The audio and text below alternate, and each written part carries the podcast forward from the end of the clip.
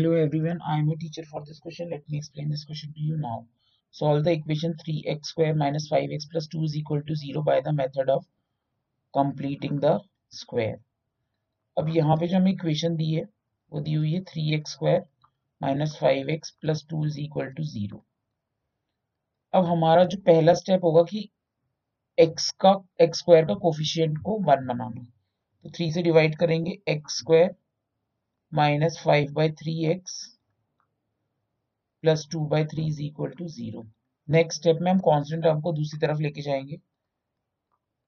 X square minus 5/3x is equal to minus 2/3. अब हमें इसमें एक नंबर ऐड करना है ताकि ये किसी टर्म का होल स्क्वायर बन जाए. तो वो नंबर निकालने के लिए जो हमारा है b/2a होल स्क्वायर हम इक्वेशन में ऐड करते हैं. तो अब b क्या है यहाँ पे, इररिस्पेक्टिव ऑफ द साइन, तो b जो है हमारा है 5/3 1/2 का whole square which is equal to 5/6 का whole square. So now add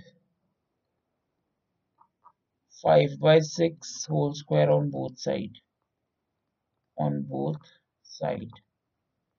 ये हो जाएगा x square minus 5/3x plus 5/6 का whole square is equal to minus 2/3 plus 5/6 का होल स्क्वायर, विच इम्प्लाइज ये तो हो गया हमारा x माइनस 5/6 का होल स्क्वायर, और इसको हमने सॉल्व किया 5/25/36 का एलसीएम लिया, तो हमारे पास जो आ गया वो है 1/36.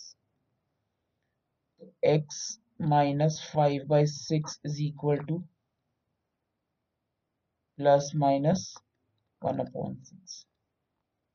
एक बार x minus 5/6 is equal to 1/6 और एक बार x minus 5/6 is equal to minus 1/6. एक बार हमारी x की वैल्यू आ गई 1 और दूसरी बार हमारी x की वैल्यू आ गई 2/3. Therefore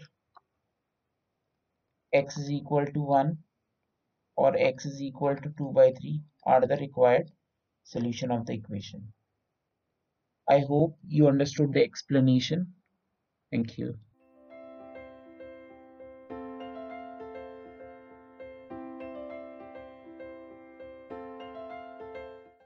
this podcast is brought to you by Hubhopper and Shiksha Abhiyan. अगर आपको ये पॉडकास्ट पसंद आया तो प्लीज़ लाइक, शेयर और सब्सक्राइब करें और वीडियो क्लासेस के लिए शिक्षा अभियान के यूट्यूब चैनल पर जाएं.